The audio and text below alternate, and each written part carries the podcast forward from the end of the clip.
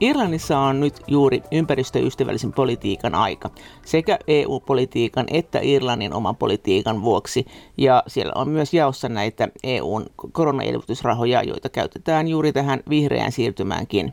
Mutta minkälaista osaamista ja minkälaisia tuotteita Suomen yritysten nyt kannattaisi koittaa myydä Irlantiin? Ja miten siihen, mitä Irlantiin nyt kannattaa myydä, on vaikuttanut EUssa paljonkin ärtymystä herättänyt Irlannin matala yhteisöveron taso, jolla Irlanti on houkutellut alueelle yrityksiä. Ja miksi Irlannin maanviljelijät eivät halua istuttaa metsää, vaikka syytä olisi? Tästä puhuu Suomen Irlannin suurlähettiläs Raili Lahnalampi. Mutta mitä hän sanoo siihen, että kuinka paljon suurlähetystöissä ylipäänsä tehdään töitä sen eteen, että kotimaan liike-elämä menestyisi paremmin näissä asemamaissa? Suomen Irlannin suurlähettiläs Raili Lahnalampi. Kyllä suurlähetystön tehtävä aina ollut se Suomen arvojen, Suomen osaamisen, Suomen esille tuominen niissä maissa, missä me ollaan läsnä. Mutta miten se käytännön Suomen viennin edistäminen sitten tapahtuu esimerkiksi Suomen Irlannin suurlähetystössä? Meillä on ollut pitemmän aikaa sellainen fokusoitu lähestymistapa, että meitä on täällä konsulin lisäksi, joka hoitaa suomalaisten asioita täällä niin kuin sillä puolella, niin Anne Mutanen, joka on tällaisen meidän unelmatiimin toinen jäsen, ja sitten tuolta Lontoosta Business Finlandin Janna Mure, jonka kanssa on jo pitkään tehty tällaista niin kuin Suomelle hyvin tyypillistä, eli energiatehokkuuden ja sen tyyppisen osaamisen myymistä täällä, koska tulevaisuudessahan tämmöisen kestävämmän energian käyttö niin tulee olemaan aivan A ja O tämän ilmastonmuutoksen hallinnassa. Ja Irlanti on siinä anteeksi vaan, aika lailla jäljessä, mutta nyt, nyt täällä on sitten poliittinen tahto onneksi kääntynyt ja täälläkin ollaan niin kuin asetettu erittäin kunnianhimoiset tavoitteet näissä ilmastonmuutosasioissa ja elvytyspaketin osalta, niin tämä maa itse, siis Irlanti on laittamassa noin 4 miljardia euroa kokonaissummana, josta sitten 900 miljoonaa tulee siitä EU-kirjekuoresta ja siellä avautuu Suomellekin tiettyjä sektoreita, joita me ollaan pitkäaikaan täällä viety eteenpäin. Ja nyt ollaan sitten ehkä sanoisinko näin, että vähän kiristetty tahtia ja kiihdytetty tahtia tietyillä alueilla, mutta mikään ei ole niin alkanut tästä elvytyspaketista sinällään, että täällä onneksi ainakin niin ei tarvitse muuttaa hirveästi tätä meidän konseptia, että jatketaan näihin, näillä alueilla, mihin ollaan keskitytty. Jos niillä on neljä miljardia tarkoitus pistää tähän heidän omaan ilmastopakettiin, sit, eikö se ole nettomaksajia tässä elvytyspaketissa? Ja sä sanoit, että he saa 900 Joo. miljoonaa. Maksoiko he siis 1,9 miljoonaa? Oliko se suunnilleen näin se heidän? Jotain sellaista se oli. Mä, mä en tässä nyt ihan sitä tarkkaa lukua muista, Joo. mutta periaate oli nimenomaan sellainen, että Irlantikin saattoi sen hyväksyä tämän paketin, eh, niillä oli vähän niin kuin kaksi kanavaa siinä. Toinen oli se, että tuota, eh, kun ne on nettomaksia myös EUlle kokonaisuudessaan nykyään, niin EUn eh, e budjettiin, niin siinä oli kaksi tällaista pointtia. Toinen oli tämä itse elvytyspaketti, ja siitä ne odotti vähän enemmän, mutta se sitten loppupeleissä pieneni. Ja toinen oli tämmöinen erityinen Brexit-rahasto, joka luotiin EUn puitteissa, josta nämä niin kuin Brexitistä eniten kärsivät maat saa tällaista erityistukea ja, ja niissä sitten Irlanti eh, on se su, suhteellisesti suurin saaja, että se saa siitä potista jotain 20 prosenttia eh, tulevina vuosina. Tämän Brexit-rahaston suuruus on 50 miljardia euroa, josta Irlanti saa yhden miljardin. Se menee näille tota, maatalouteen ja tällaiseen, oh. että heille piti tulla sitä enemmän, mutta kun ranskalaiset kyseenalaisti sen kompromissia siinä siinä sitten Irlanti jäi vähän vähemmälle, mutta kuitenkin suhteellisesti se saa eniten, koska suhteellisesti tilanne on sellainen, että he siitä eniten kärsii tietenkin, koska kyseessä on niin erittäin tiivis kauppasuhde Ison-Britannian ja Irlannin välillä, joka nyt muuttuu, on muuttunut niin täydellisesti ja Pohjois-Irlanti tulee siihen päälle. Mutta loppujen lopuksi tällaisten rahojen vaikutukset ovat pitkäaikaisia ja aika monimutkaisia. Suomen Irlannin suurlähettiläs Raili Lahnalampi. Ei se mene ihan niin suoraviivaisesti, että jos EUlta on tulossa tänne 900 miljoonaa, niin that's it, että se on sitten siinä. Vaan jos se vaikka se 900 miljoonaa menee johonkin sellaiselle sektorille, mikä on komission ehtojen, eli tämmöisen ilmasto ja muun digitaalisuuden kehittämisessä, niin silloin omasta kansallisesta budjetista säästyy rahaa investoida johonkin muualle. Ja sitten samalla siihen tulee myös sellainen, että nyt kun investoidaan enemmän tämmöistä viherinvestointia, niin sehän vetää mukanaan sitten erilaista niin muuta tällaista bisnestoimintaa ja taloudellista toimintaa ja aktiviteettia. Eli äh, esimerkiksi nyt oltaisiin voitu sanoa, että ei tänne tule 900 miljoonaa, niin mitäpä tota nyt kannattaa. Mutta kun mä lähden ainakin siitä, mä olen pari vuotta täällä, niin että Suomessa kannattaisi ehkä paremmin ymmärtää se, että miten houkutteleva markkina Irlanti on, että Irlantihan on samankokoinen väestöllisesti kuin Suomi. Tämä on saari, tämä on hyvin vientivetoinen maa, tämä on erittäin digitalisoitunut, kehittynyt maa, täällä on koulutettu väestö ja tämä on nyt ainoa englanninkielinen maa, kun Iso-Britannia lähti EUsta. Ja täällä on aivan mieletön tämmöinen IT-keskittymä, että kaikkien näiden isojen amerikkalaisten IT-yritysten Euroopan konttorit on täällä. Täällä on 10 kautta 10 suurinta lääkefirmaa. Ja täällä on kaikki nämä Googlet ja Intelit ja LinkedInit ja Facebookit, niiden Euroopan pääkonttorit on täällä. Eli tämä on hieno paikka tulla vähän tutustumaan ja avata myös sellaista teknologista yhteistyötä Irlannin kanssa.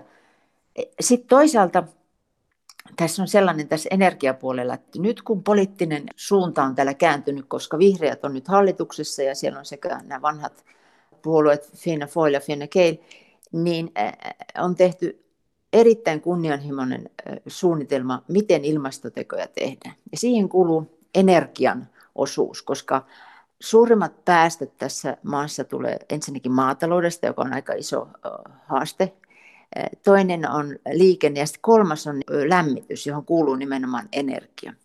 Niin me ollaan täällä yritetty erityisen aktiivisesti mainostaa kaukolämpöä, joka on täällä aika tuntematon asia. Täällä on joskus 70-luvulla yritetty vähän semmoista soviet style, niin kuin irlantilaiset sanoo, kaukolämpöjuttu, joka meni mönkää ja Siinä on pikkusen huono maine, mutta ne on nyt heräämässä siihen, että kaukolämpö on erittäin tärkeä osa tämmöistä modernia energiatehokkuutta. Ja Dublinin Tallahin kaupunginosassa, niin siellä on aloitettu nyt tämmöinen ensimmäinen datakeskuksen eh, hukkalämmön hyväksikäyttö. Tämä maahan on datakeskusten myös tämmöinen keskus, että Irlannissa on 30 prosenttia koko EUn datasta, että sun ja munkin henkilödatat varmaan täällä leijuu näissä pilvipalveluissa, niin Fortum on se suomalainen firma, joka on sen Tallahin Amazonin datakeskuksen keskeinen kumppani. Se on tämmöinen pilottihanke.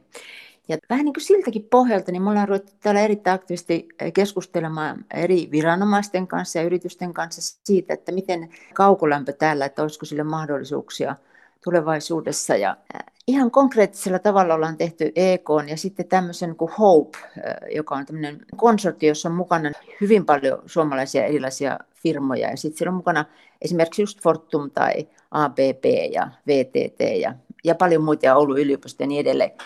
Heidän kanssaan ja sitten tässä on mukana ollut näitä muitakin firmoja, niin ollaan kehitelty vähän sellaista mallia, että just tämän EK ja UM-yhteistyö osana, että hei, että mehän ollaan vähän niin kuin kaksi eri joukkuetta, mutta samassa tiimissä. Ja kun mä oon tuolta Pohjanmaan Toholammilta, niin mä oon vanha pesäpalloilija, niin me ollaan niin kuin vähän ajateltu sitä, että meillä on kotijoukkue, joka on siellä Helsingissä ja Oulussa ja missä ovatkaan, ja me ollaan täällä pelataan tätä ulkopeliä ja tutustutaan, että minkälaisia karikkoja ja minkälaisia mahdollisuuksia täällä on, että me niin kuin ollaan sama tiimi, mutta kaksi joukkuetta.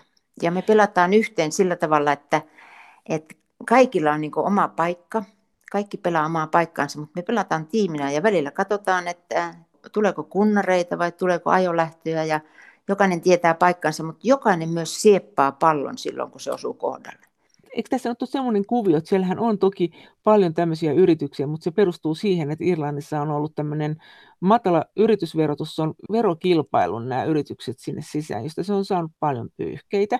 Nyt on tietysti mahdollista, että jos se saa oikein paljon pyyhkeitä, niin sitten se joutuu muuttaa verotustaan, ja sitten voi olla, että nämä yritykset onkin sitä mieltä, että he ei halukkaan olla tämmöisellä saarella, he haluukin mennä Euroopan keskelle. Onko tämä mahdollista, että ne pakenee, että tämä yritysverohomma muuttuu? Joo, no, tämä yritysverotus on ihan sitten toinen eh, Joo. kortti tässä tämän Irlannin taloudesta ja aika mielenkiintoinen. Irlantihan on todellakin viimeiset vuosikymmenet houkutellut tänne just näitä IT-jättejä ja näitä lääke- ja teknologiateollisuuden jättejä tällä alhaisella 12,5 prosentilla, niin se on siis yhteisöverotus Suomessa, mutta täällä puhutaan yritysverotuksesta. Sehän on erittäin alhainen. Nyt on kova paine ja aikamoinen niin kuin varmaan pelkokin täällä sen takia, että USA, joka on Irlannin erittäin läheinen yhteistyökumppani, koska heillä on siellä miljoonia irlantilaisia siellä Jenkeissä, niin nyt kun sekä OECD, EU, isot EU-maat, että USA ajaa sitä, että pitäisi tulla tämmöinen minimivero, joka olisi ainakin 15 prosenttia, niin tämä on Irlannille kova paikka, koska se tarkoittaa ehkä 5 prosentin PKT-menetyksiä, sanotaanko noin kahden miljardin euron budjettimenetyksiä, jotka he tosin on ottanut tuleviin kehyksiinsä. Mutta monet irlantilaiset kyllä sanoo, että, että vaikka nämä yritykset on tullut tänne ennen kaikkea just sillä perusteella ja sillä pohjalla, että tämä verotus on alhainen ja tämä sallii tällaisen niin kuin veroteknisten toimenpiteiden tuota, täytäntöönpanon, niin tilanne on kuitenkin nyt sellainen, että nämä yritykset on tänne erittäin syvälle etaploituneita. Ja kun tämä, tähän Irlannin talousmalliin kuuluu muutakin, että tämä on erittäin korkeasti koulutettu väestö, nuori väestö, keski on alle 40, ja englannin kieltä, kieltä puhuvia tosi välillä semmoisella aksentilla, että siitä ei tahdo saada selvää. Mutta joka tapauksessa niin täällä tämä, niin tämä ekosysteemi on kehittynyt niin pitkälle, että aika monet sanoo, että nämä lääkefirmat, isot Pfizerit, Johnson Johnson ja Janssen, niin ei ne täältä lähde, jos esimerkiksi yritysvero nousee 2,5 prosenttia, eli 15 prosenttia. Se on Suomessa 20, eikö se suunnilleen, että kyllä se pieni se on, on yli, siellä. Joo, 20. Ja se edelleenkin, se vähem, jos se nostetaan 15 noin globaalisti, sehän nyt riippuu siitä, että pääseekö OECD tässä, tässä niin yhteisymmärrykseen, että se on vielä iso juttu, koska siellä on myös näitä maita, jotka ovat vähän samassa tilanteessa kuin Irlanti. Ja Irlanti kyllä puolustaa tätä oman maan oikeutta päättää veroistaan. Että se on ollut heille esimerkiksi, jos muistat Lissabonin äänestykset 2008-2009, kun piti äänestää pari kertaa, että saatiin Irlanti tähän mukaan, niin tämä verotuskysymys sillä, siinä mielessä, että verotus on kansallinen päätös eikä, eikä EU-päätös, niin se oli yksi niistä isoista jutuista. Että täällä kaikki puolueet, jopa tämä vasemmistolainen Sinn Fein, on, seisoo tämän matalan verotusprosentin takana. Mutta kyllä mä sanoisin, että ja Irlanti on kuitenkin sellainen, ne on erittäin hyviä diplomaatteja, että ne on näissä neuvotteluissa mukana, että esimerkiksi tämä Irlannin valtiovarainministeri Pascal Donahu on euroryhmän puheenjohtaja nyt. Oli esimerkiksi tässä G7-kokouksessa ja hän hyvin taitavasti vetää sitä, että puolustaa Irlannin kantoja, mutta myös erittäin diplomaattisesti vie tätä prosessia eteenpäin, että he on mukana tässä. Mutta kova paikka tässä saattaa tulla, mutta en usko, että tulee sellaista niin kuin yrityspakoa. En siis itsekään usko sitä, että sellaista tulisi, että sinällään voi olla, että joku lähtee, mutta joku toinen voi tulla tilanne, että Suomen Irlannin suurlähettiläs Raili Lahnalampi, mitä se Fortum siellä tekee? Et siis varmaan näillä tämmöisillä suurilla firmoilla, jotka käyttää paljon nettiä, niin niiltä tuu sitä lämpöä niistä konehuoneista, että muuntaako se sen sitten kaukolämmöksi vai mikä se on se osaaminen? Ja äsken, että kaukolämpö, mitä Fortum sinne vie, onko siinä nyt kuinka suuret rahat sitten kyseessä ja mitä irlantilaiset ei itse osaa? Voisi kuitenkin kuvitella, että tuommoinen bisnes niin se on helposti kopioitavissa. No en mä tiedä, onko se niin helposti, kun ymmärsin, että Fortum on ollut myös rakentamassa Tukholman näitä kaukolämpöjuttuja. Sielläkin on tarvittu suomalaista apua. Yksinkertaisesti sanottuna, siis en mä tekniikkaa sillä tavalla pyrikään osaamaan, mutta että siinä pilottiohjelmassa siellä Tallahissa niin on, lähdetään siitä, että niin kuin datakeskuksethan on suuria energiasyöppejä, sähkösyöppejä. Sieltä tulee kuitenkin tämmöistä hukkalämpöä, joka on semmoista 30-40 asteista niin sitä sitten vähän lämmitetään lisää ja se ohjataan tämmöisten putkien kautta, niin kuin Suomessakin, lähikauppakeskuksiin tai sairaaloihin tai asuntoihin ja niin edelleen siellä Tallahissa. Ja se on pilottiohjelma, että se on tämmöinen ensimmäinen, joka on nyt sitten, se on käynnistynyt, että se ei ole vielä täydellisesti käynnissä, että se on aika uusi juttu. Ja että mun mielestä me ollaan hyvin tässä mukana, että jos tämä lähtee tämä kaukolämpö täällä ottaa tuulta sipialle, niin suomalaiset on tässä mukana.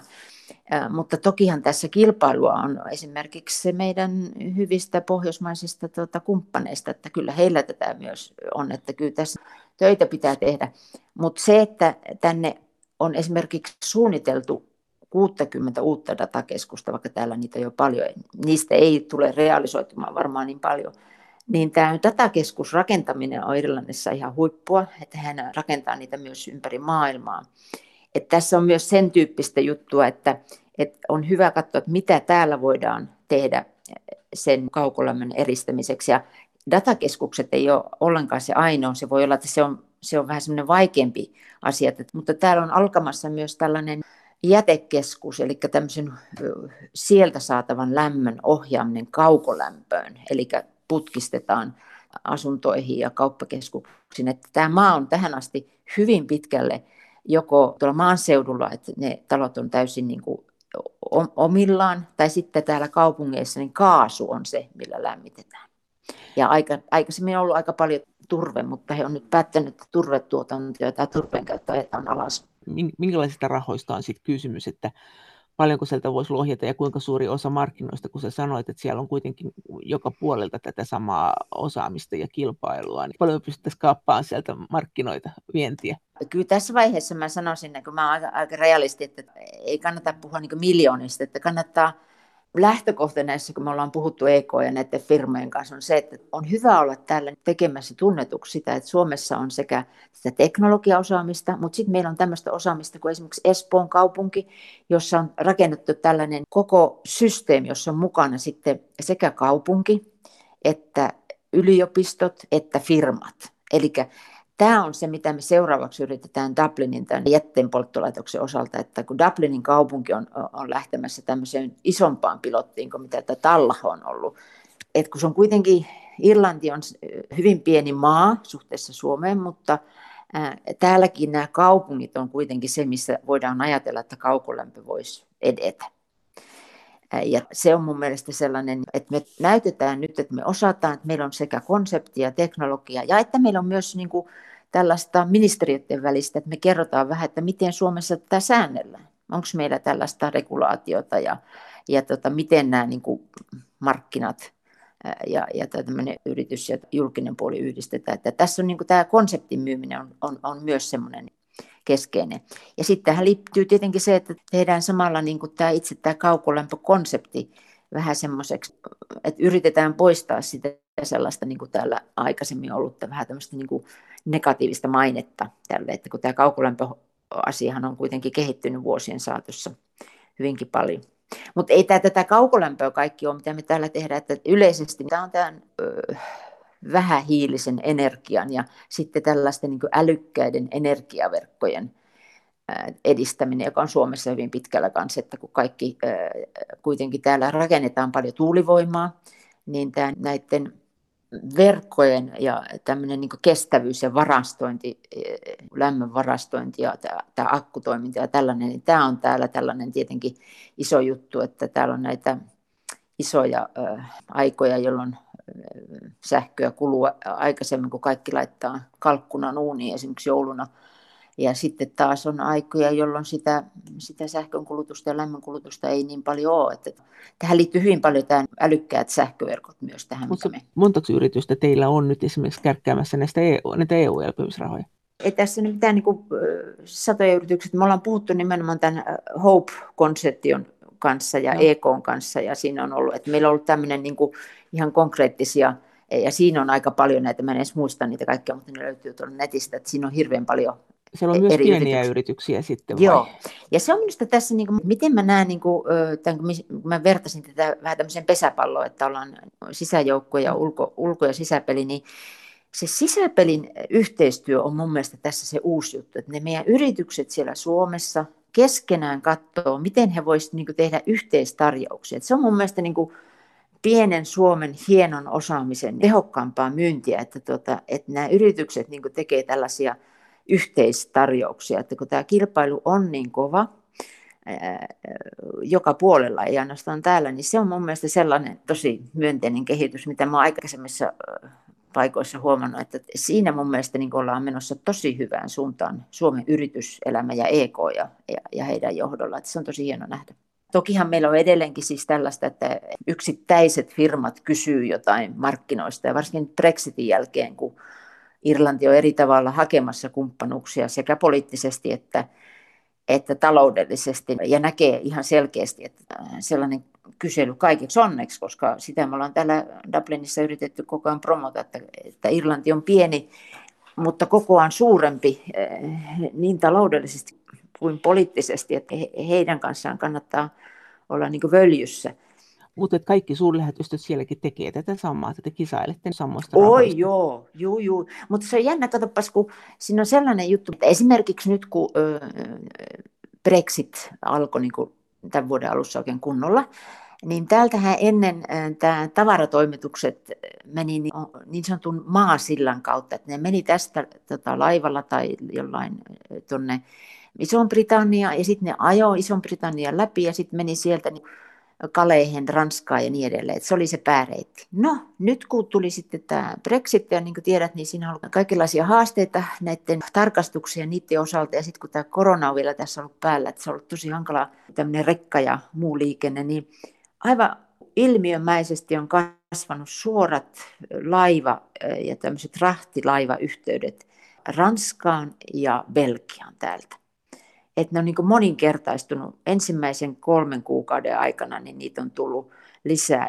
Ei kukaan osannut aavistakaan sitä, että tämmöiset laiva- ja rahtiyhtiöt, jotka oli täältä lähtenyt aikoinaan, ne tuli hirveän nopeasti Stella Lines, esimerkiksi tanskalainen eh, muistaakseni, niin tuli takaisin ja sitten Belgia on avattu, että, ja sitten Irlannin eteläosasta, Korkin kaupungista, niin sieltä menee myös Ranskaa ja niin edelleen, että näiden niin EU-maiden yhteistyö on ihan selkeästi, kaikki haluaa tiivistää nyt yhteistyötä Irlannin kanssa, koska Irlanti menetti keskeisimmän kumppani EU:ssa eli, eli britit. Siihen on tietenkin tulijoita.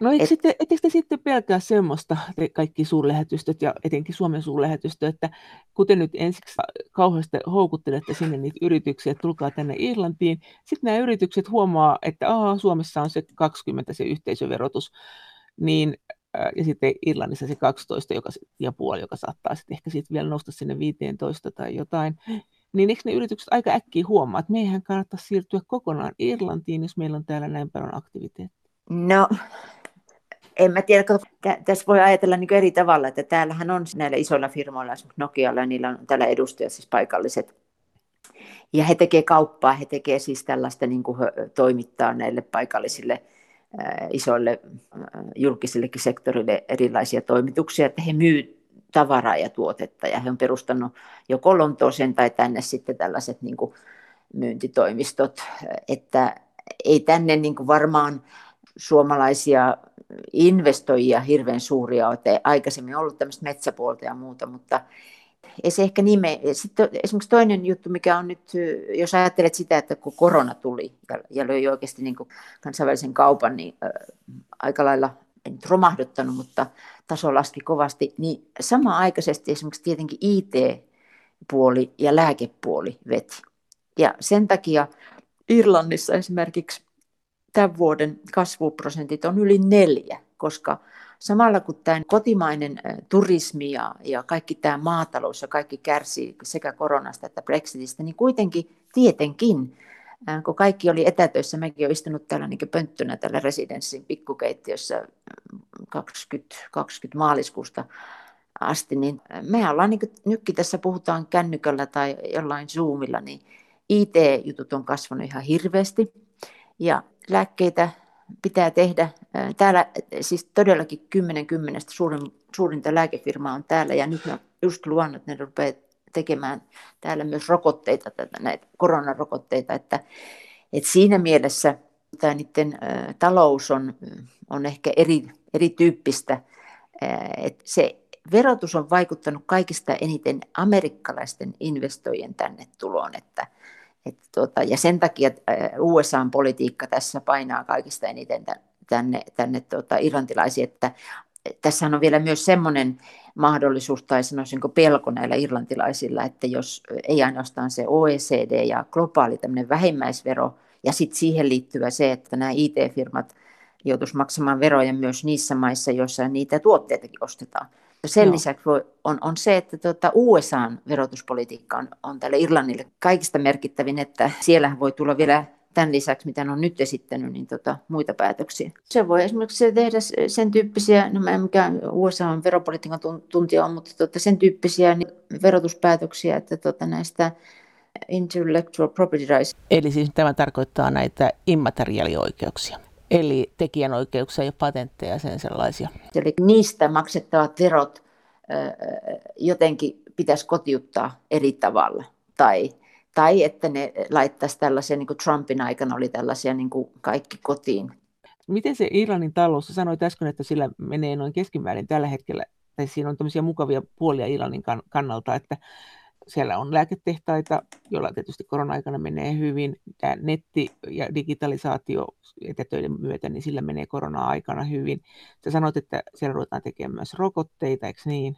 Kuka siellä rupeaa tekemään rokotteita? Pfizer muistaakseni on ilmoittanut lehdessä, että he, he rupeavat täällä niin kuin tuottamaan. Niitä ei ole täällä tuotettu, niitä on tuotettu Euroopassa. Ja ne tekee uuden tehtaan sinne sitten. Niillä on täällä tehtaat, ne varmaan laajentaa ja vähän muuttaa sitä tuotantoa, näin mä oon ymmärtänyt. No miten muuten se talous, miten se Brexit on iskenyt siihen? Irlannin talous on, on, on siinä mielessä mielenkiintoinen. Irlanti on mielenkiintoinen maa muutenkin. Täytyy muistaa, mutta että Irlanti on täysin angloamerikkalainen maa, että se on, se, se on niin osa EUta, se on EUn jäsen ja se on e, aina korostetaan, että EU on Irlannin koti ja niin onkin.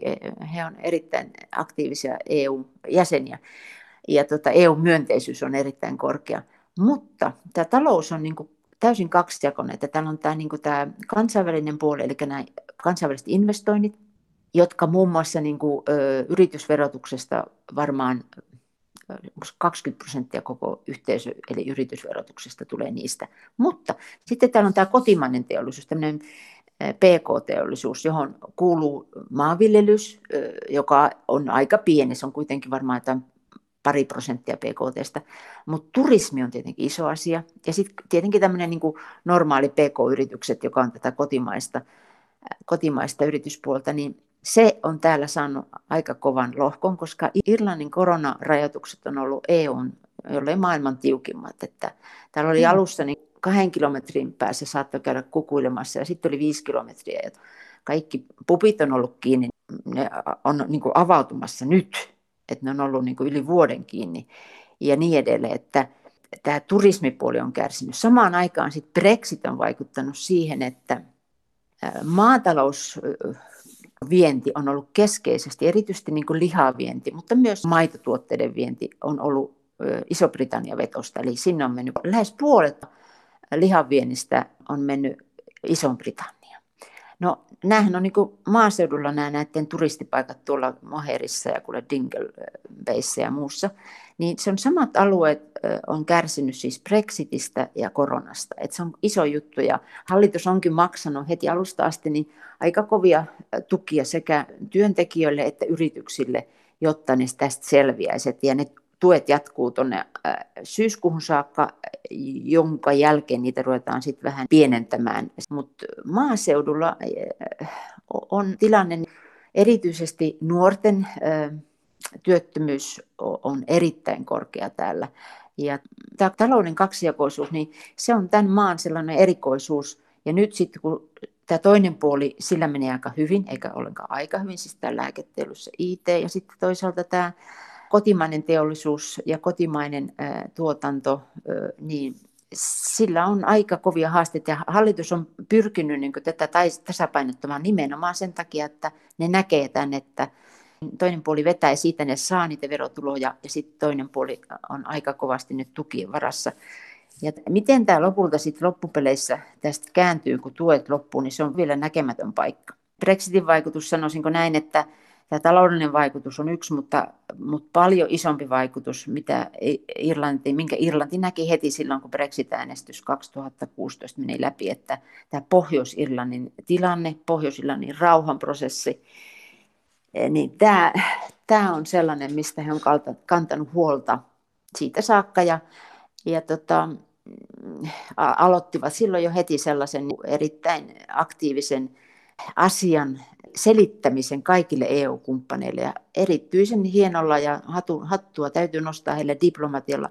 Saivat tämän Pohjois-Irlannin tilanteen, eli tämän pohjois pöytäkirjan niin kuin yhdeksi EUn kolmesta prioriteetista. Että hyvää työtä tekivät. Tietenkin sitten on Irlannille ollut tosi kova paikka se, että tämä pöytäkirja, joka hyväksyttiin viime vuonna, niin sen täytäntöönpano onkin sitten ruvennut takkuilemaan aika, aika huolestuttavalla tavalla.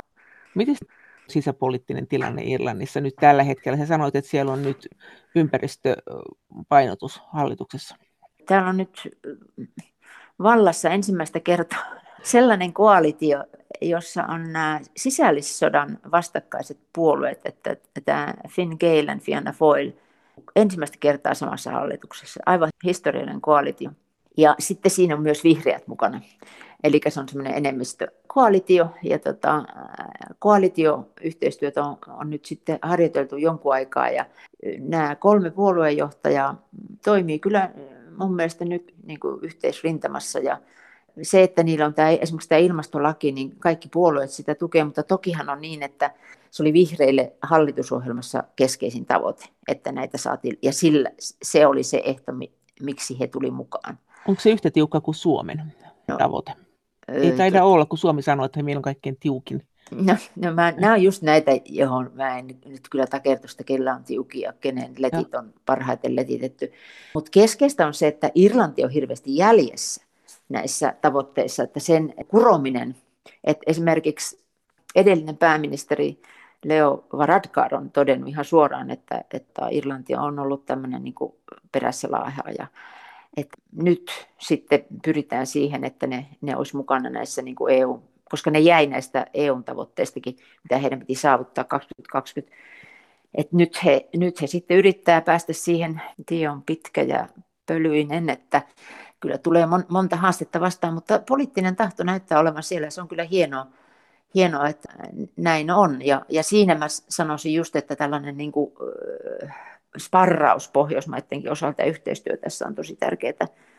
Yhteistyötä muuten sitten tämän sisäpolitiikan ja tämän, tämän osalta, niin nyt koronahan on vienyt, niin kuin muissakin maissa, kaiken huomion, kaiken taloudellisen, kaikki budjetti, budjetit on tehty niin kuin korona, korona edellä, mutta nyt kun alkaa pikkusen näkymään tota, vapaammat ajat ja rajoitukset poistuu ja bisnes alkaa avata ovia ja nyt on, niin kaupat on saanut aukasta muutkin kuin ruokakaupat, niin nyt alkaa tulla nämä pitkät eh, perusongelmat, mitä tässä yhteiskunnassa on ollut jo hyvin pitkään.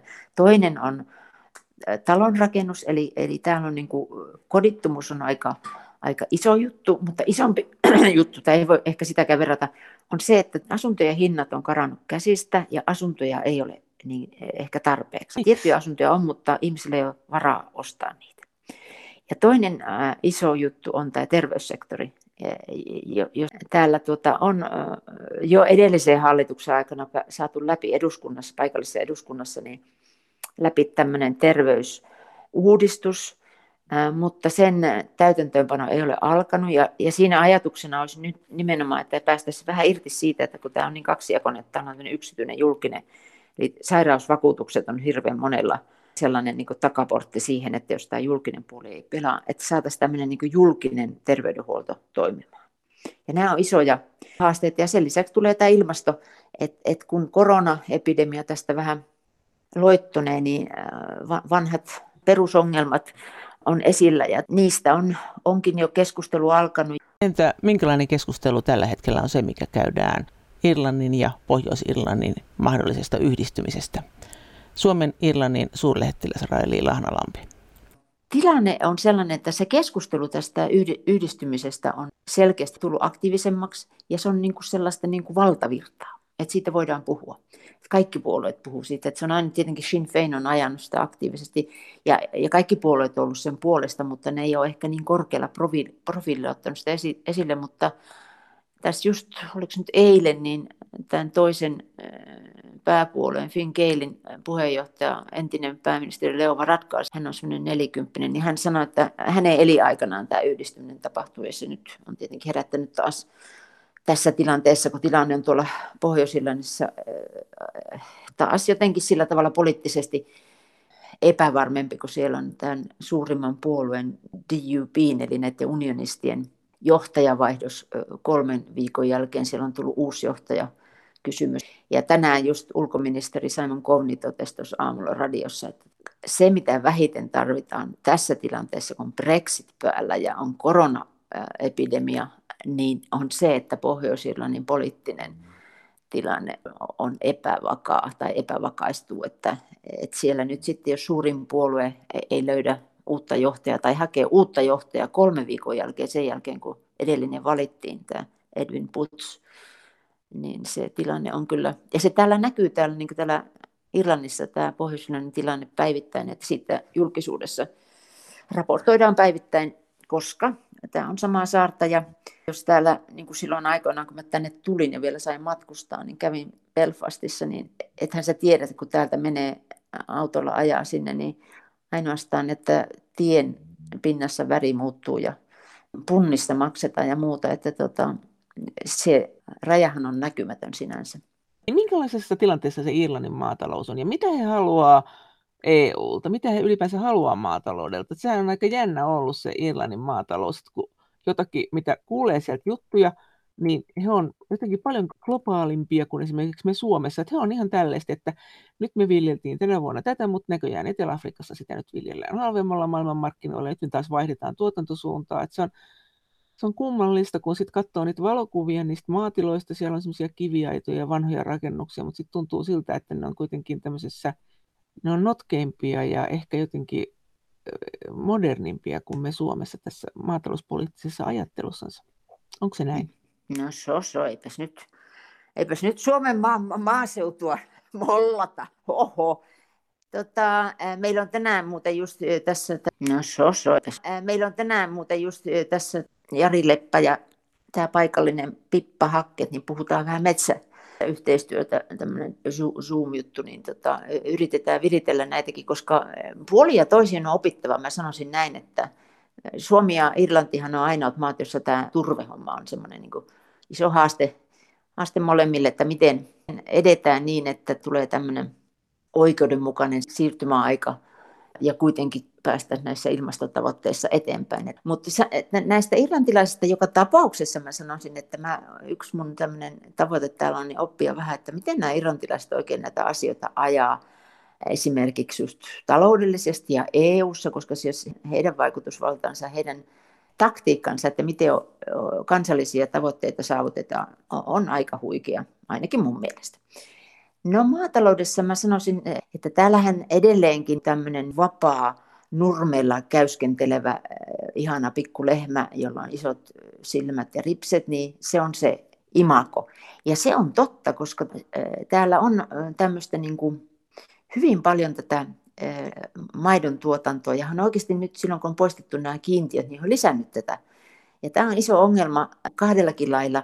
Irlannille nyt, koska nämä markkinat eh, tuonne Ison-Britanniaan eh, vaikeutuu tämän Brexitin takia. Sen lisäksi esimerkiksi nyt kun Australia ja Britit on saamassa tämän kauppasopimuksen aikaan, niin sieltähän näistä maista alkaa tulla sellaista niin kuin ehkä halvempaa filettä tuonne Teskoon ja muun lihatiskille. Joten tämä Irlannin liha, jota he aina sanoo, että se on niin puhtaasti tuotettu, että ei näin puhtaasti kukaan voi lihaa tuottaa, jos sitä tuotetaan niin kauan kuin joku haluaa lihaa syödä, niin tätä, täällähän se pitäisi tuottaa sitten. Tämä on se heidän näkemys. Tässähän on niin pointti, näin voi sanoa, koska se, että ne tuolla käyskentelee noilla nummilla, niin sehän, äh, sehän on niin periaatteessa sillä tavalla heidän mielestään tehokkaampaa kuin se, että viedään lehmät johonkin sisätiloihin ja navettaan syötetään sinne. Sitä, että heidän lypsylehmät on koko ajan laihduntaa ympäri vuoden, heillä ei ole navetoita ollenkaan. On niitä navetoitakin, mutta siis suurimmaksi osaksi ne on tuolla aika paljon ulkona käyskentelevät. Kyllä niitä näkee ja sitten lampaita on tietenkin. Mutta se, että sä oot aivan oikeassa siinä, että ne on niinku ketteriä. Ja sitten sellaisetkin, että esimerkiksi niinku voista, 90 prosenttia EU-sta, niin kuin USA viedystä voista tulee tuota Kerrygoldin keltaista voita, joka on tosi hyvä. Eli heillä on isot markkinat esimerkiksi, ja he just pääsi nyt, kun EU ja USA pääsi tästä sopimukseen näistä, että lopetetaan nämä rangaisutullit, niin se oli iso helpotus näille irlantilaisille. Toista nämä markkinat, mutta toinen juttu, mikä on iso haaste Irlannin maataloudelle, varsinkin lihantuotannolle, on äh, tämä metaani äh, päästöt. Joka tulee lehmistä, niin on täällä niin kuin aivan, aivan isot. Ja niin he, täällä oli just viikko sitten niin tota, isot mielenosoitukset, traktorit tuolla pitkin katuja, koska nämä maataloustuottajat ää, katsoo ensinnäkin, että, että tämä Irlannin uusi ilmastolaki ei tule kohtelemaan heitä tarpeeksi tasa-arvoisesti. Yli 30 prosenttia Irlannin päästöistä tulee maataloudesta, että siinä on hirveän iso harppaus, kun heidän pitäisi puolittaa kaikki päästöt yhdeksässä vuodessa, eli 2030 mennessä. Niin, ja jokaisella sektorilla pitäisi tehdä, päästä niin edistymään. Niin he tässä just tuota, osoitti mieltä täällä. Ja toinen oli se, että nämä, he katsoivat, että nämä metaanit pitäisi laskea niin kuin erillisesti, koska ne ei säily tuolla ilmastossa niin kauan kuin nämä muut kasvihuonepäästöt. No, tästähän on monenlaisia eri, eri näkemyksiä. Joka tapauksessa Irlannin hallitus ei käsittele niitä erillisesti, että ne on osa sitä pakettia. Mutta isot ongelmat tulee varmaan siitä, kun tätä ilmastolakia ruvetaan toimeenpanemaan, että miten saadaan sellainen, eh, että nämä tavoitteet saavutettua, mutta samanaikaisesti tällainen oikeudenmukainen siirtymäkausi, että nämä maanviljelijät sitten kokee, että heitä ei ole kaltoin kohdeltu, koska se on tuolle maaseudulle tosi tärkeää nämä maanviljelijät. Ja sitten sieltä on hyvin paljon näitä kansanedustajia, jotka ovat tässä olleet kovin äänekkäitä esimerkiksi viime viikolla tästä, että tota, pitää katsoa sen perään, että maanviljely on edelleenkin mahdollista täällä Irlannissa. Toinen asia on tämä uusi EUn maatalous, tämä CAP-politiikka. Siinähän on sitten myös tulossa näitä ilmastotoimenpiteitä ja siinäkin Irlannin maanviljelijät katsoo, että siinä on liikaa, liikaa sitten tämmöistä niin kuin liian kovia tavoitteita asetettu maataloudelle ilmastotekojen osalta, että siinä on niin kuin sekä ilmasto- että markkinoiden osalta, niin se on niin kuin semmoinen musta maija monelle maanviljelijälle täällä. Mitä he sitten vastustaa, minkä tyyppi? Siis, siis ne, e, ne maatalousrahat, niin eihän niiden määrä kai hirveästi muutu, mutta ne jakoperusteet muuttuu. Joo. Mutta mikä, mikä se on se asia, se konkreettinen asia, mitä he haluaisi, että miten ne rahat jaetaan ja miten ne ei jaeta, kun sä sanoit, että heillä on tämä turvekysymys niin kuin meilläkin ja sitten tämä lehmien metaaniasia. Mitä he haluavat? No, kyllä, kyllä heillä varmaan niin nämä maataloustuottajat itse ajattelee sillä tavalla, että siinä on laitettu liikaa tätä, tätä rahaa ollaan laittamassa tämän, tämmöisiin niin kuin ympäristöystävällisempiin, että he katsovat, että he on jo tehnyt, että tämä maatalous on jo ympäristöystävällistä.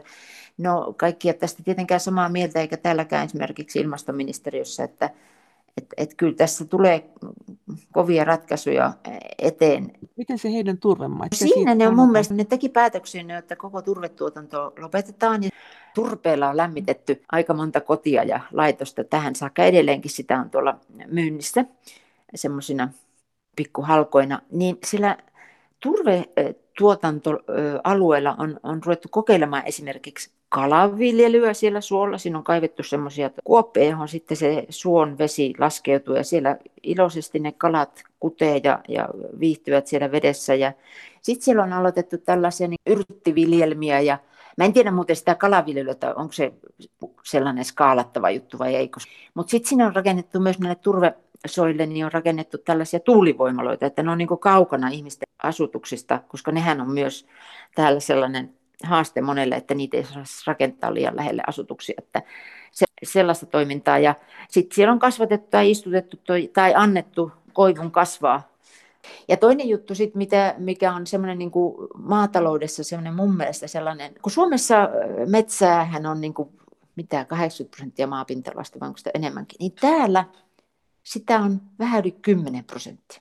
Että no aikoinaan satoja vuosia sitten hakattu nämä kaikki metsät, mitä täällä on ollut. Ja niiden tavoite on lisätä se 18 prosenttia, mutta se ongelma on siinä, että kun tänne on joskus aikaisemmin istutettu semmoista niin kuin sitka kuusta ja istutettu aika tiheästi semmoisia hiljaisia metsiä, niin täällä on aika kova vastustus tälle puun istutukselle. näiden istutusten takia. Sitten toinen juttu, mikä mun siis mielestä... Miksi? On... Onko ne niin rumia vai? On ne niin rumia, joo.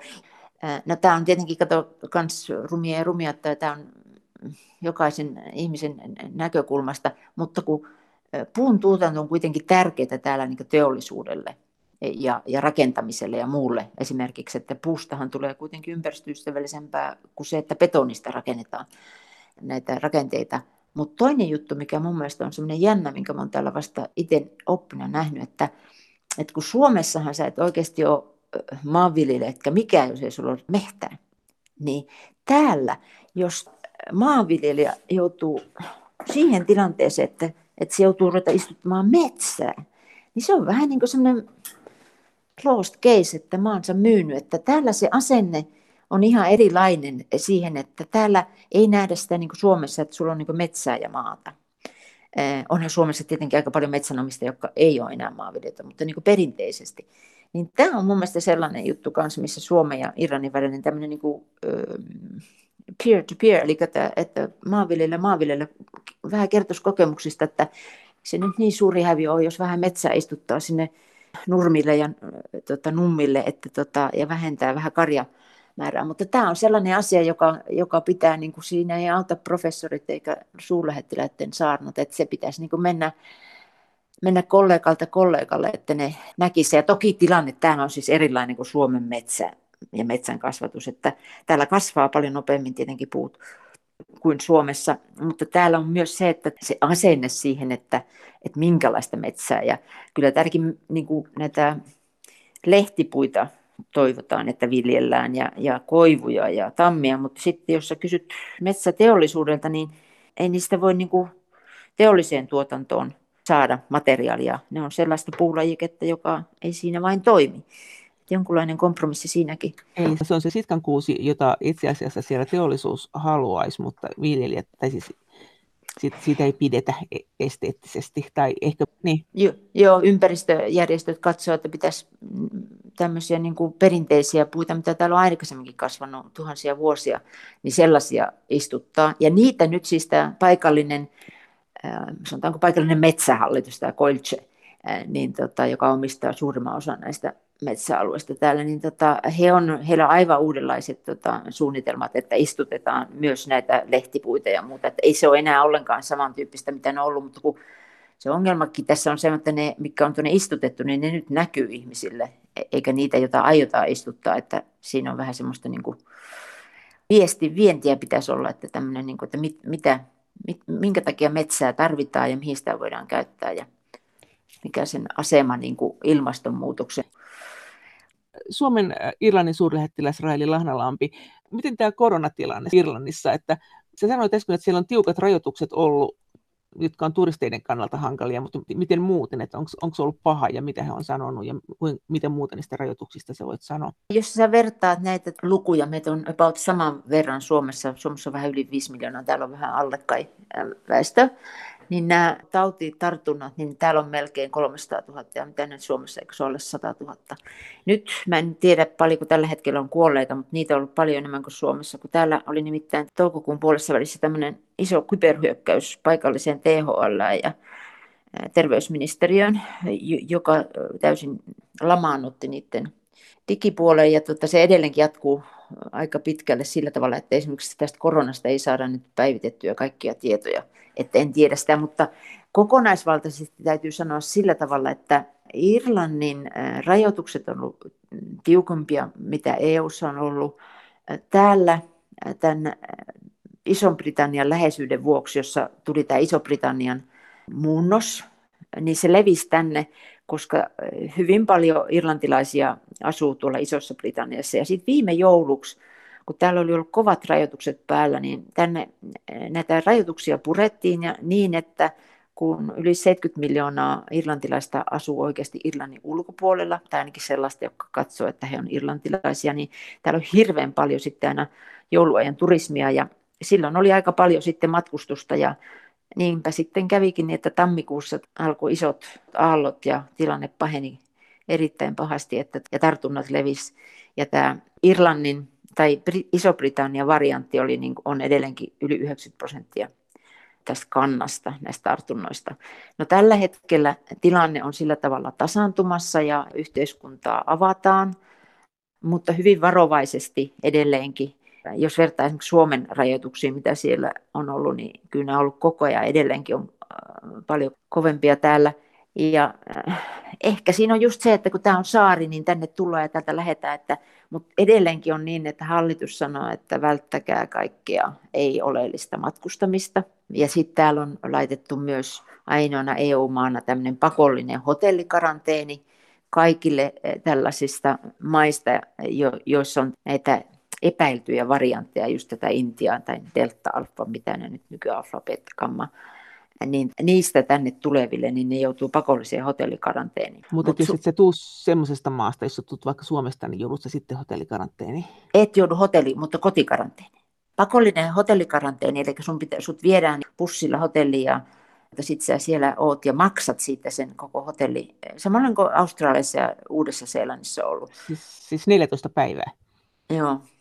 Joka tapauksessa se on sen takia, että ne, ne tota pelkää, että se leviää tänne nämä variantit. Ja sitten siinä on taustalla täällä semmoinen vielä, että tämän maan niin tämä terveydenhuoltosysteemi, järjestelmä, on ainoa EU-maa, jossa ei ole tämmöistä yhtenäistä julkista terveydenhuoltoa, että tämä on niin jakautunut yksityiseen ja sitten julkiseen, niin ne pelkää, ja, ja esimerkiksi tehopaikkoja jonkun tilaston mukaan oli kaikista vähiten suhteessa väestömäärään. Ähm, en ole kyllä sitä tarkastanut, mutta joka tapauksessa niin se keskeinen pelko on just ollut koko tämän korona-aikana, että tämä terveydenhuoltojärjestelmä ei ylikuumenisi, että ne pystyisi hoitamaan sitten ne todella sairaat, niin sen takia varmaan niin rajoitukset on ollut niin kovat. Kasvomaskeja on pitänyt käyttää pakollisesti pitkään jo ja niistä saa enimmäissakkoa 2500 euroa ja kuusi kuukautta vankeutta. Että Siis mistä voi saada kuusi kuukautta vankeutta, jos ei pidä kasvomaskia? Joo, tietysti paikoissa. Ei, en mä tiedä, onko niitä viety sitten rangaistavaksi. Niitä, on niitä viety, niitä tapauksia on ollut sellaisia, että ne on saanut sakkoja ja muita. Että tota, mutta ne on, joo, ne, on, ne, ne laittoi täällä ne kasvomaskit, niin kuin, koska se tammikuussa, ne vain niin näki, että se tilanne vaatii kovia rangaistuksia että, ja kovia rajoituksia ennen kaikkea. Sen takia niillä on näitä uusia hotellikaranteenijuttuja, että ne ei halua, että tulee tämmöinen uusi aalto, jossa taas nousee erittäin paljon nämä tartunnat. Miten EUn ja Irlannin välit yleensä? Sä sanoit äsken, että Irlanti on kyllä hyvin EU-myönteinen, mutta onko, mitkä, mitkä, mitkä siellä on ne isommat ne kiistakysymykset tai isot kysymykset niiden välillä? E, en mä tiedä, onko mitään muuta kuin toi verotusjuttu, että siinähän niin isot EU-maat varsinkin niin sitä ajaa, että ja se on mun mielestä niin kuin Suomenkin, Suomen ja Irlannin välisissä suhteissa ainoa sellainen isompi siis, ero. Siis se heidän tämä yritysvero, joo, alhainen niin, vero. joka on niin alhainen ja he kilpailevat niin. kahmii yritykset sinne. Joo.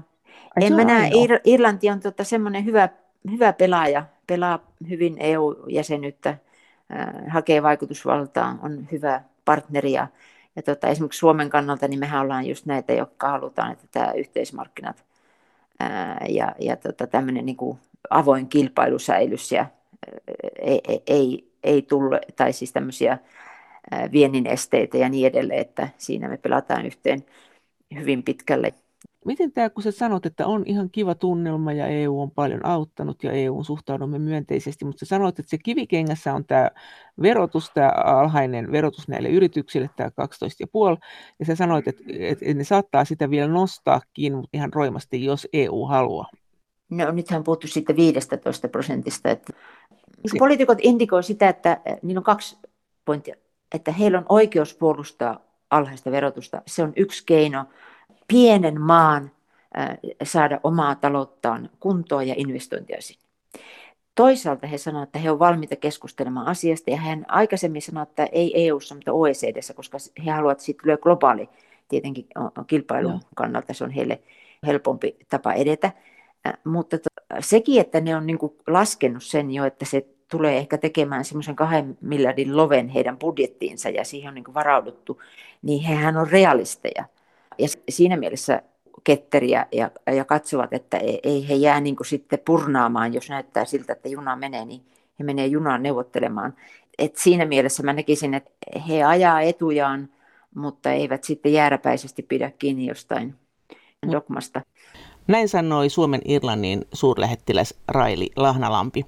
Kiitos teille kommenteista ja kiitos viesteistä ja kaikki kommentit ja viestit ovat aina hyvin tervetulleita. Niitä voi lähettää sähköpostitse osoitteeseen maija.elonheimo.yle.fi ja sen lisäksi me voimme keskustella näistä asioista yhdessä Twitterissä aihetunnisteella Brysselin kone.